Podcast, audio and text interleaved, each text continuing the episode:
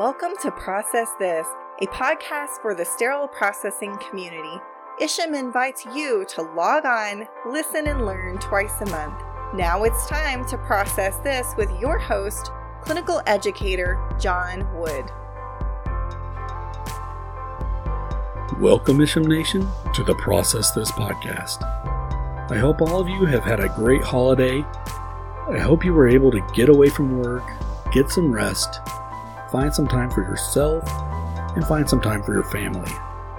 Can you believe it? We are already six episodes into this thing. I really hope you're enjoying the podcast. Thank you for listening and continue to listen as we bring the Process This podcast into the new year 2020. I love the new year. The stress of the holiday season's over. The new year for me represents new beginnings, a fresh start. There's kind of that excitement to see what the new year has in store. I hope that also holds true for you. With that said, as always, we have a great lineup for you today. We're starting off the show with What's on My Mind, followed by Mailbox Mania, looking at articles that might improve your practice. Then we have not one, but two guest speakers for you. First up, Rose Seavey, followed by Isham President Tony Thurman. Both speakers discussing the hot topic of point of use treatment. So let's start this new year off by diving into the segment What's on My Mind.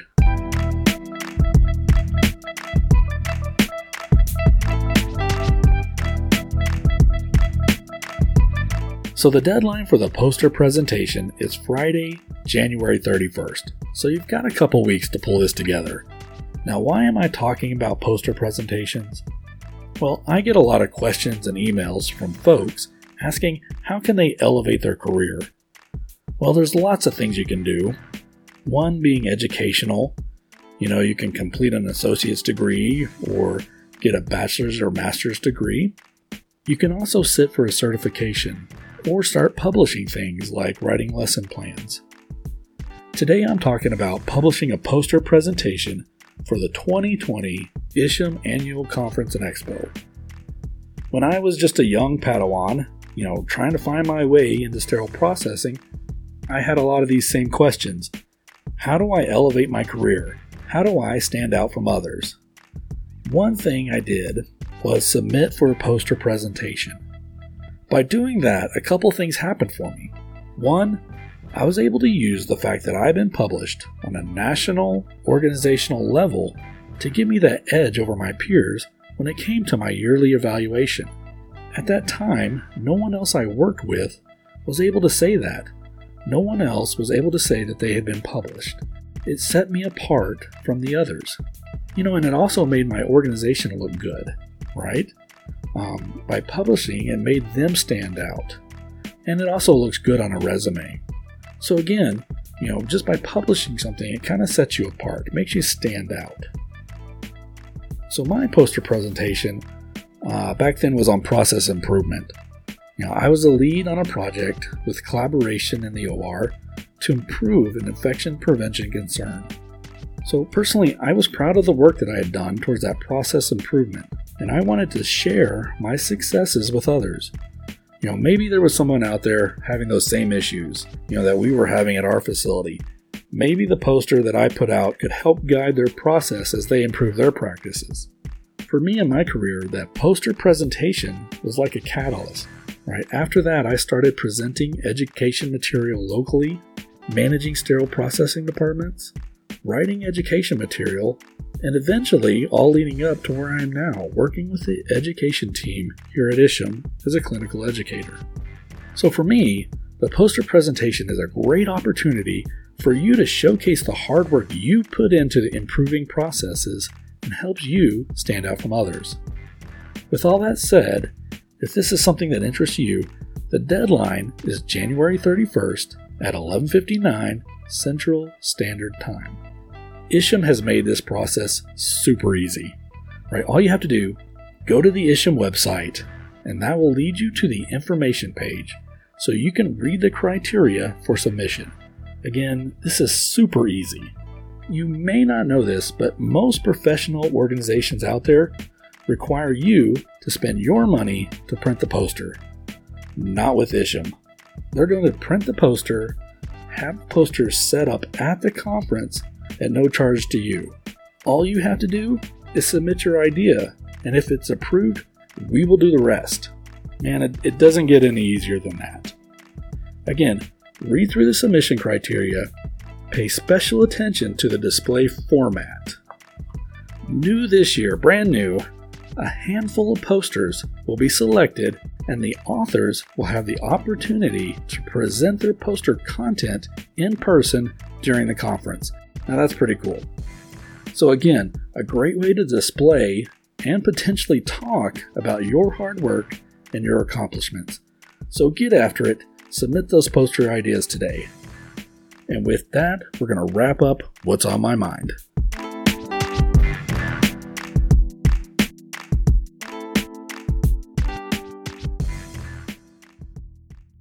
This week in Mailbox Mania, we're taking a look back at the November December 2019 issue of Process Magazine. Now, if you're unfamiliar with the Process Magazine, this is the bi monthly Isham publication that is jam packed with sterile processing information no matter what stage you are in your career. Now, I'm biased because I work for Isham, but in my opinion, this is the best publication out there for sterile processing professionals. The editor, Julie Williamson, does a spectacular job of bringing this magazine together every single issue. Well done, Julie. I should also mention the contributing columnists and vendor partners who are dedicated to writing the various columns and lesson plans that continuously keep this publication relevant. So thank you, Julie, Thank you, Jeff. Thank you, education team and vendor partners who make this publication what it is. The first article we're going to look at today is the CER lesson plan titled Microbial Surveillance of Flexible Endoscopes. The learning objectives are define microbial surveillance and understand the current standards and professional society recommendations for performing microbial surveillance of flexible endoscopes. Review published studies stating contaminated rates and findings should be interesting, and then outline the current methods available for performing microbial surveillance on endoscopes. The introduction to this article reads Outbreaks of bacterial infection associated with endoscopes are often attributed to improperly reprocessed endoscopes. However, recent reports have identified carbapenem resistant enterobacteriaceae CRE transmission associated with contaminated duodenoscopes for which no breaches in reprocessing were identified.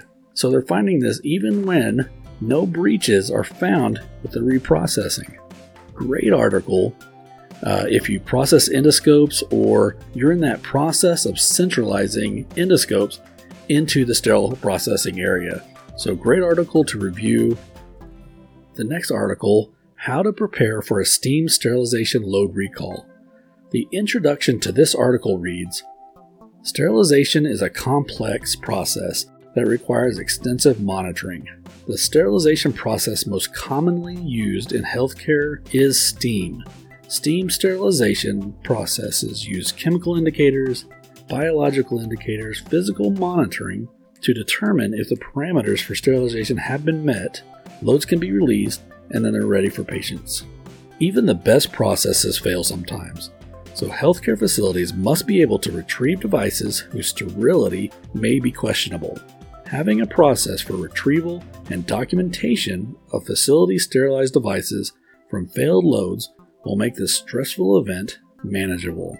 Now, the learning objectives for this article identify uh, common causes of steam sterilization failures and actions to take when failure occurs, establish a process that mitigates or eliminates the impact of load recalls on the healthcare facility, and then last, determine actions to reduce load recalls.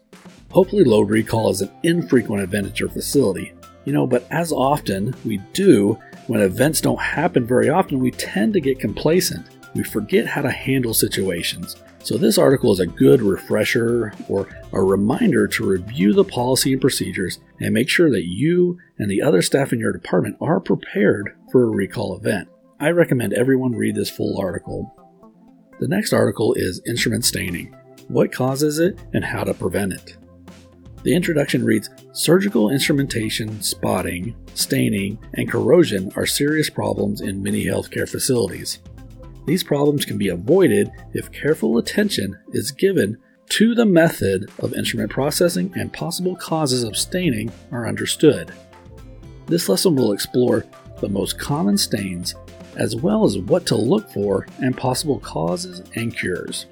The learning objectives discuss the effect staining has on instrumentation, explain the causes of instrument stains, review the most common instrument stains and their causes, and corrective actions. You know, like the article says, instruments are the major financial investment for any healthcare facility. If instruments are properly cared for, they'll last years, right? So, understanding the how and the why behind the common causes of staining, corrosion, and spotting can help prevent permanent damage to instrumentation. The last article we're going to get into today is in the Professional Perspective section, and it's titled AAMI, AORN, and AST What the Standards Guidelines State About Point of Use Instrument Care and Transport. This article identifies six different situations within that realm of point of use, and it spells out in an easy to read chart that recommendations of the different organizations of AAMI, AORN, and AST and how they handle the situation. So the, the six different situations uh, begins at the point of use, number two, during the procedure, number three, post procedure, number four, disassembly of instruments, Number five, separation of sharps. And last, instruments open but not used. So, again, this article is going to list out those recommendations from the organizations uh, in an easy uh, chart format so you can make the best informed decision at your facility. That's going to do it for Mailbox Mania and my review of the Process Magazine. Just a reminder, I only touched on a few articles in this publication. There's a lot more information in this magazine just waiting for you. And now it's time to talk about point of use treatment. So I have Rose Seavey here. Rose Seavey is President and CEO of Seavey Healthcare Consulting and former Director of Sterile Processing at the Children's Hospital of Denver. Rose was given the Isham Honor of Award. She is also the author of the book Sterile Processing in Healthcare Facilities Preparing for Accreditation Surveys published by AAMI, now in its third edition. She has served on several AAMI committees helping to write national standards. So, welcome, Rose, to the Process This podcast. Let's talk about point of use treatment. Point of use treatment of instruments has been a part of the process for a very long time. However, it seems like it's getting a lot of attention right now. Can you tell us what factors are driving that?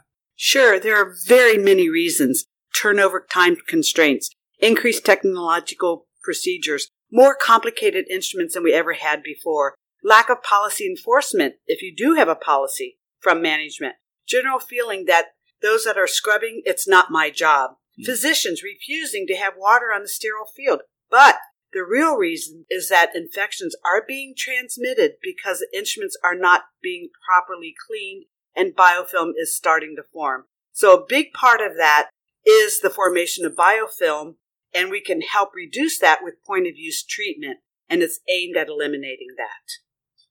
So, what is the risk failure to really perform the point of use treatment of instruments in the OR? Moistening and removing of the gross soil at the point of use, it really can help prevent that organic material and different debris from drying on our instruments. If that does dry on there, we know that it's so much more difficult to remove from the instruments and other devices. So removal of that organic material and the debris at the point of use can help improve the efficacy and effectiveness of our cleaning and decontamination. We know that disease transmission from one patient to the other has happened many times over again. We see it in the media all the time. Point of use treatment, you know, it's, it's one of those processes that surveying agencies have really started to focus on. And there seems to be some questions about, about those expectations from the surveyors. Uh, would you talk about the point of use treatment and those expectations that we're seeing? Sure, and we do know that that is one of the critical focuses that we have. We know, though, it takes a village to protect our patients and our instruments, so we have to work together. And one of those focus points this year is on point of use. We must make sure that at the point of use, they are wiping and flushing the soiled instruments. They're going to be looking for that. They want to see that they can observe that during a case. And then also on the Joint Commission surveys, they want to see that there's is some kind of process for keeping the instruments moist when they're being transported to our point of use. That's extremely important. Transportation is also kind of one of those big interest points or high interest points for surveyors. Uh, what should facilities do to transport instruments or medical devices from that user unit down to sterile processing when it's in the same building? First of all, we know at the point of use, we've got to make sure that we are at least wiping the gross soil off the instruments and making sure those lumens are irrigated. And those instruments that have been used, we've got to keep them clean or keep them moist. And we got to maintain the moisture in there, as our standards say, by either placing them in a container with a moist towel or some kind of uh, chemical treatment or a package that's designed to maintain that humidity. So if it's inside the department or if it's outside department, it really is the same. The idea is to keep the instruments moist. About instruments uh, that are coming from off-site into the sterile processing department. Well, actually, it's no different, but since it's probably going to be a longer time, we really do need to make sure that the instruments are kept moist. And then we got to make sure we are following the OSHA requirements to protect the employees and the staff or whoever may be transporting them. So we got to make sure that we are OSHA compliant, making sure that those containers are rigid and labeled as biohazard and that they are in a the sharps are in a puncture resistant leak proof container but we must make sure that um, we are protecting whoever is transporting them and keeping our instruments moist so it doesn't matter whether it's um, just down uh, across the hall or it's down the road. It is the guidelines and standards are the same. And let me just add to that, according to ST 79 under section 6.5.7 is where you'll find a lot more information about off-site transportation. Excellent. And that was that was kind of leads into my next question about resources when facilities are developing policies or updating procedures and things like that, we're going to get that information to really uh, nail down point of use in transportation. That that is a good question. And actually, as I said, an AAMI ST79, which we know is our steam sterilization document, but also an ST58, which is our high level disinfection or low temperature sterilization document. There is uh, specific information on point of use care and I'm careful to say point of use care and not point of use cleaning because we don't want to be cleaning in the OR or in the procedure room. But both 79 and 58 talks about that. And then also for OR, we have the guidelines for cleaning and care of surgical instruments from AORN. Oh, great. So, a couple different resources that are available for folks in sterile processing. Last question What advice would you give to a facility that's really developing these policies and procedures and educating staff on point of use and soil transportation? Well, definitely. We've got to make sure that our policies and procedures are written to the most current guidelines and standards, like I said, 79, 58, or the AORN guidelines. But we can't write those alone. We, we have to think of this as it takes a village. So we got to conduct a multidisciplinary risk assessment. We want to involve all stakeholders like OR, sterile processing, infection prevention, risk management. They've got a lot more clout.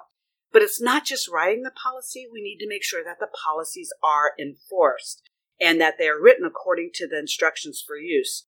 So we need to make sure that we not only have this policy, it's enforced. So we should do annual or more often audits to make sure that that is happening. So finally, remember, we are all in this together. It's all about decreasing risks to our patients. Rose, thank you so much for taking your time to come and share with us things that you have a passion for, which is CS, and we really appreciate it. So thank you, Rose. You're welcome. Always a pleasure to speak with Rose and tap into her expertise.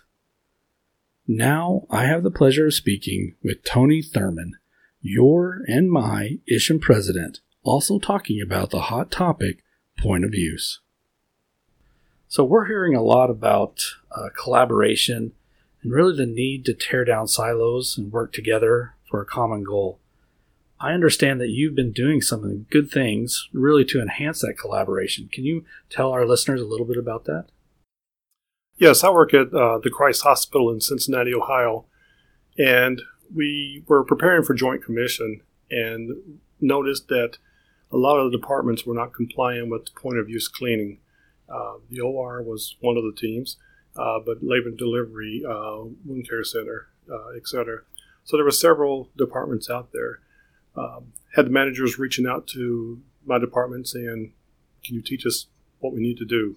Um, and we uh, sat down and we thought about it. We got infection control and accreditation involved because we felt we would need um, a little support with that because uh, it's mean, people know in hospitals we get comfortable in our positions and don't want to change.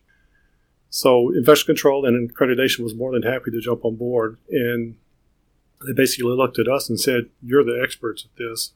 Tell us and guide us." That was so new for me because other hospitals I've been at throughout my 35 years, um, no one wants sterile processing to be the lead on anything.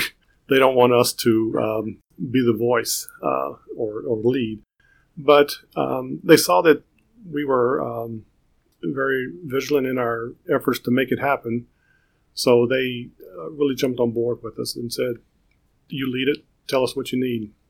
So we really worked with each individual department, um, and there was a lot of resistance. I mean, that's um, it's unfortunate, but um, I think when you get into a clinic setting, their concern is get the patient in, get the patient out.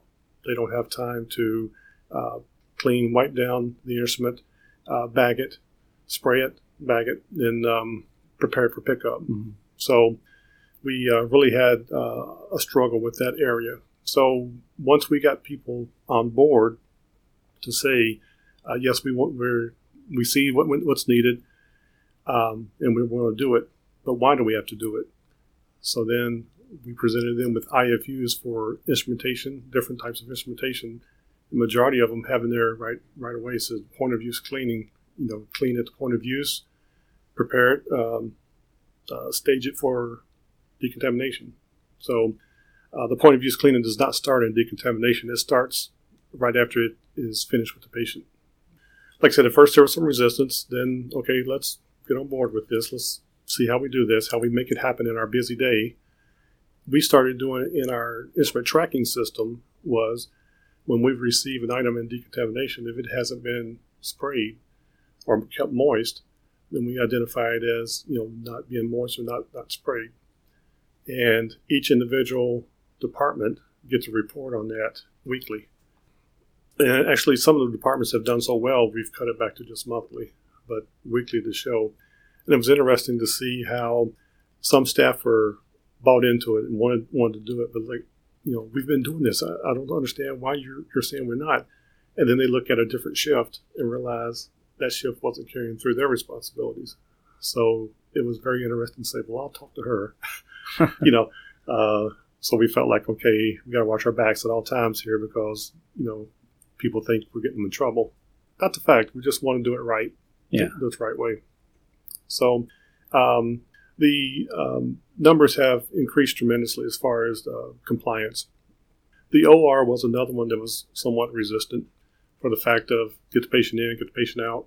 Here's your instruments, go clean them, do your thing. Well, any person that is credentialed or certified through ARN or AST, any of the surgical technology programs, they're taught that. They're taught that you do that at the, at the very end of the case or during the case. Use a, a, a moist sponge and mm-hmm. clean the instrument during the case. And um, a lot of them probably answer that question on the test, but never practice it. True. so, um, so now we're we're getting them on board, and um, it's been a lot better, and it's it's uh, helping our staff and our department because decontamination gets the items and um, bone chunks and soil, dried on soil, um, blood is you know it's moist, so it's easier to clean, and that's what it needs to be. Yeah, absolutely.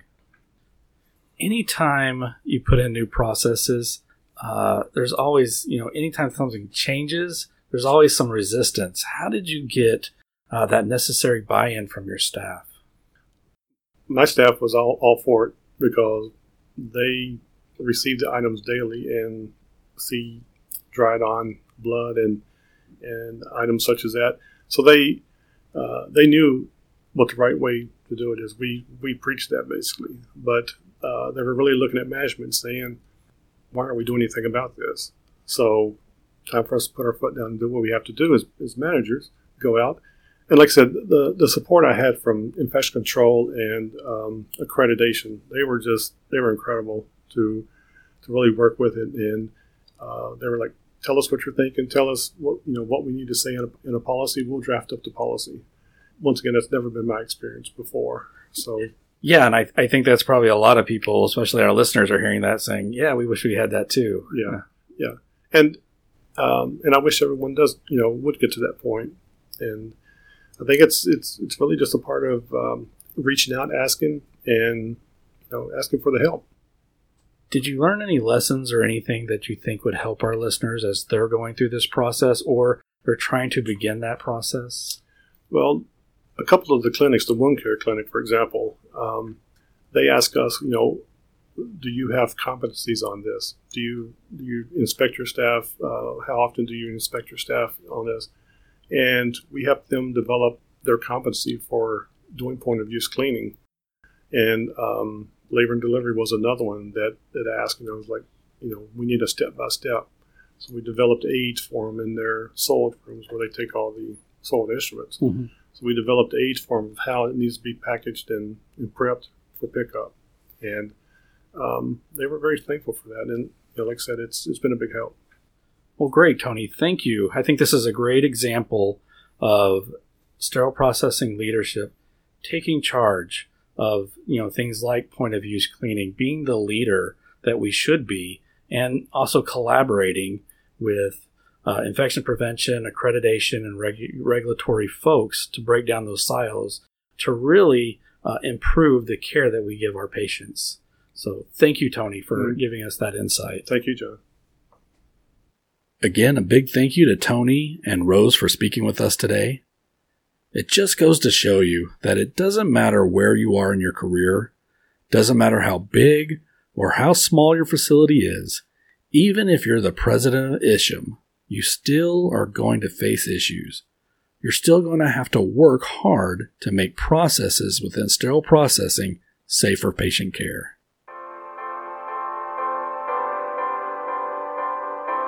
Isham Nation Episode 6 is in the books. Thank you for listening. Thank you for being a part of this. One last reminder show me how you're going to improve patient care by submitting those poster presentations due January 31st. Now, to receive CE for this episode, simply click on the link in the episode notes, fill out the required information, and select the code.